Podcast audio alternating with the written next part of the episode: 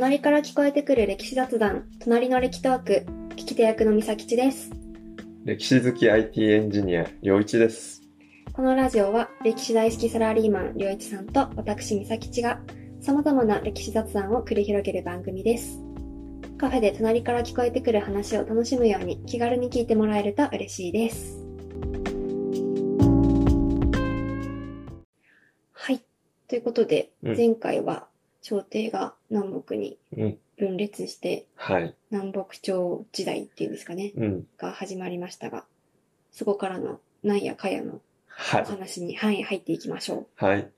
で、今回はですね、まあ、南北朝に分裂して、う。うん。で、その、北朝の方は、あの、足利尊氏がうん。新しい天皇を擁立したと。うんで、一方、南朝の方は、兼務の申請をやっていた後醍醐天皇が、足利尊氏に、えー京都から追い出されて、うんうん。奈良県の吉野という場所に新しく朝廷を開いたっていうところで、南北朝、うん。南朝と北朝に分かれていったとはい。いうところがあるので、基本的には、えー南朝型を追い出した北朝の方が、うんまあ力は強かったなっていうのがうんうん。当初だったんですよ。高氏の方が強い。そうそうそうそう。なんだけど、その北朝側の中でうんちょっといざこざが起きてしまって、うんうん。南北朝時代がちょっと長引いてしまうっていうのが、まあ今回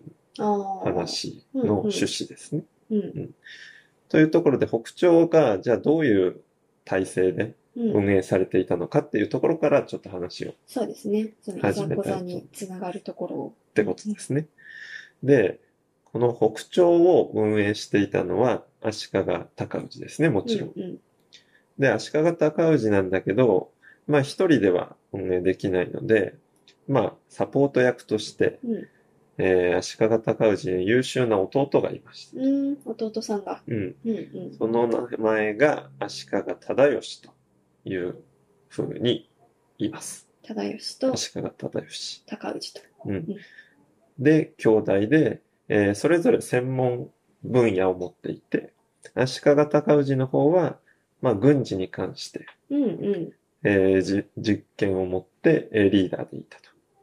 で、足利忠義の方、弟の方はうん政治政務の方を担当していた。うんうん。で、二人はこれでうまく分業体制で、それぞれの専門分野を、まあ、まとめていればよかったので、うんうん。で、二人の兄弟仲ももともととても良かったので、あ、そうなんですね。あ、いいじゃないですか。なので。ね、んうまくいきそうな体制だったんですが、うん。ここでちょっと、えー問題が出てきてしまいますと。うん。で、足利尊氏と、高氏派とうん足利忠義派の二つに、まあ、その、室町幕府の中の、うん。えー派閥ができてしまうと。うんうん。じゃあなんでこういうのができてしまうのかっていうところなんですけど、うん。足利忠義、弟の方は結構保守的な考え方を持ってるうんうん。人で、なので、これまでの鎌倉時代とか、あとは、えー後醍醐天皇がやっていた兼務の申請、うんうん。その当時の制度とか、えー考え方、法律とかを、まあ、なるべく維持して安定した政権を運営していこうとしていたと。うんうん。あ、まあ、これまで通りっていうところ。まあ、これまで通りやっとけば、まあ、基本的には安全だろう、安心だろう、みたいな。うんうん。そういう考え方で、まあ、政治、政務を、えー担っていたと。うん。で、えーまあ、これまで通りっていうところなので、例えば、じゃあ他に具体的にどういうところかっていうと、えー有力な御家人うんうん。を、えー優遇していたりとか、あとは、公家、えーお公家さんうん。とか、寺社、お寺とか神社、うんうん。そういうところに対しても手厚く保護をしてあげますよというような考え方うんうん。だったと。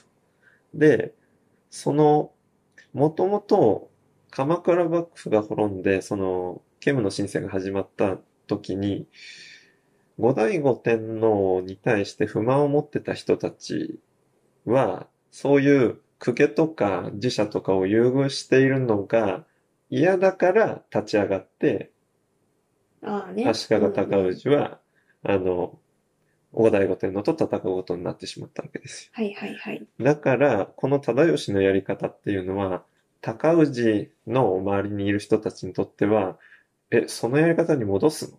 確かにね。うん俺らそれが嫌だったからわざわざ天皇を追い出したんじゃないの？っていう話になるわけですよ。なんか頑張ったかいないなというか、ついてきた意味ないなみたいな。そうそうそう。んうん。それで、その忠義の考え方に反発する人たちが高氏の元に集まってきたと。はいはい。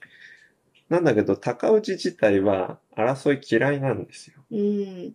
なんか高氏さん、そういう感じですよね。そうそうそうか担がれキャラみたいな。そうう。んだから、後醍醐天皇と戦う時も、もともと後醍醐天皇のことは尊敬してるし、うんまあとても好きな人だから、うん。うん。あの、戦う意思はなかったんだけども、うん部下たちがめちゃくちゃ不満を持ってて、うん。いやもうこんなんやってらんないっすっていうのに担がれて、まあ上がってきたから、あんまり本人の意思で、自分の考えで、その、倒そうとか、うん。戦おうとかっていう、あんまりそういう考えを持ってなかったので、うんうん。この高氏派って言いつつも、実際は高氏派のリーダーっていうのはう、ん。河野諸直っていう足利尊氏の部下の人が中心に動かしていったと。うんうん。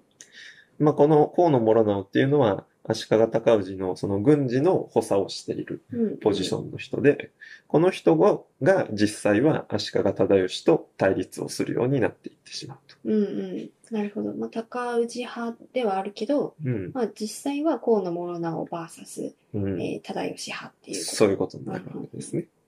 で、この河野諸直っていう人がうん結構とても重要な役割を果たすんですけど、うんうん。この人は、まあ、軍事の足利尊氏の補佐をしているので、戦いに強い人なんですよ。はいはい。だから、えーそもそもの南朝側と戦う時にも結構活躍するんですね。うんうん。で、その中で結構河野諸直が戦いで活躍、やっぱり戦で活躍すると武士って地位が上がるんですよ。うん、その、マウントが取れるというか。だから、結構河野諸直が何か言うと、その影響力って大きくなってったんですよ。戦いに勝って活躍するたんびに。で、そう、発言力が発言力がどんどんどんどん増していくと。で、えー考え方としては、足利忠義と反対の考え方を持ってる側なので、まあ結局は河野諸直と忠義二人の対決になっていくんだけどう、ん。足利忠義としては、その幕府の中で河野諸直の発言力が高くなるのは許せないわけだよああ、違う考え方そう、自分と反対の考えの人が幕府の中ですごい影響力を持つようになるっていうのは、忠義にとってはう、ん。自分たちが相対的に弱くなるってことを意味するから、そのために河野諸直を幕府から排除したいと。うん。幕府の実力者から排除したいって考えて、まあ、河野諸直が、まあ、それまで、まあ、武士としてやってきたいろいろ悪いこと、悪いこと。ううんんうん。悪行を糾弾して、うんお前こんなことやってるだろうっていうのを糾弾して、その執事っていう、まあ、幕府の中の役職、うんうん。あの、から、えー追放した。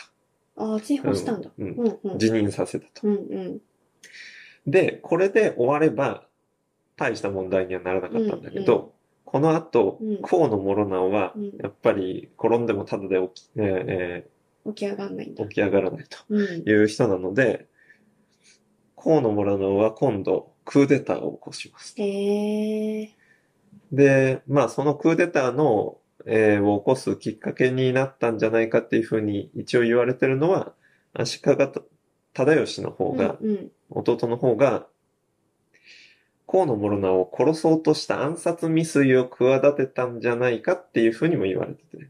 ああ、追放した後うに、んさらに暗殺しようとそうしたそうそうそうか。もしれない。ううんんうん。そうするとね、命を狙われる。まあ追放されるだけだったら、うんまだね、どっかで生きてられるけど、うんうん。暗殺されちゃったらね、死んじゃうわけだかうんうら。ん。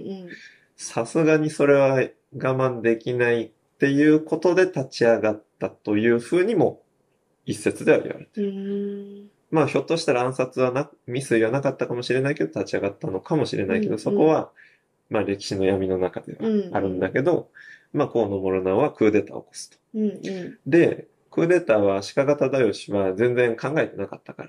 あ、そうなんだ。そう、油断、ん完全に油断してて。うんうん。で、その忠義、うん油断してた忠義はう、んある行動に出ます。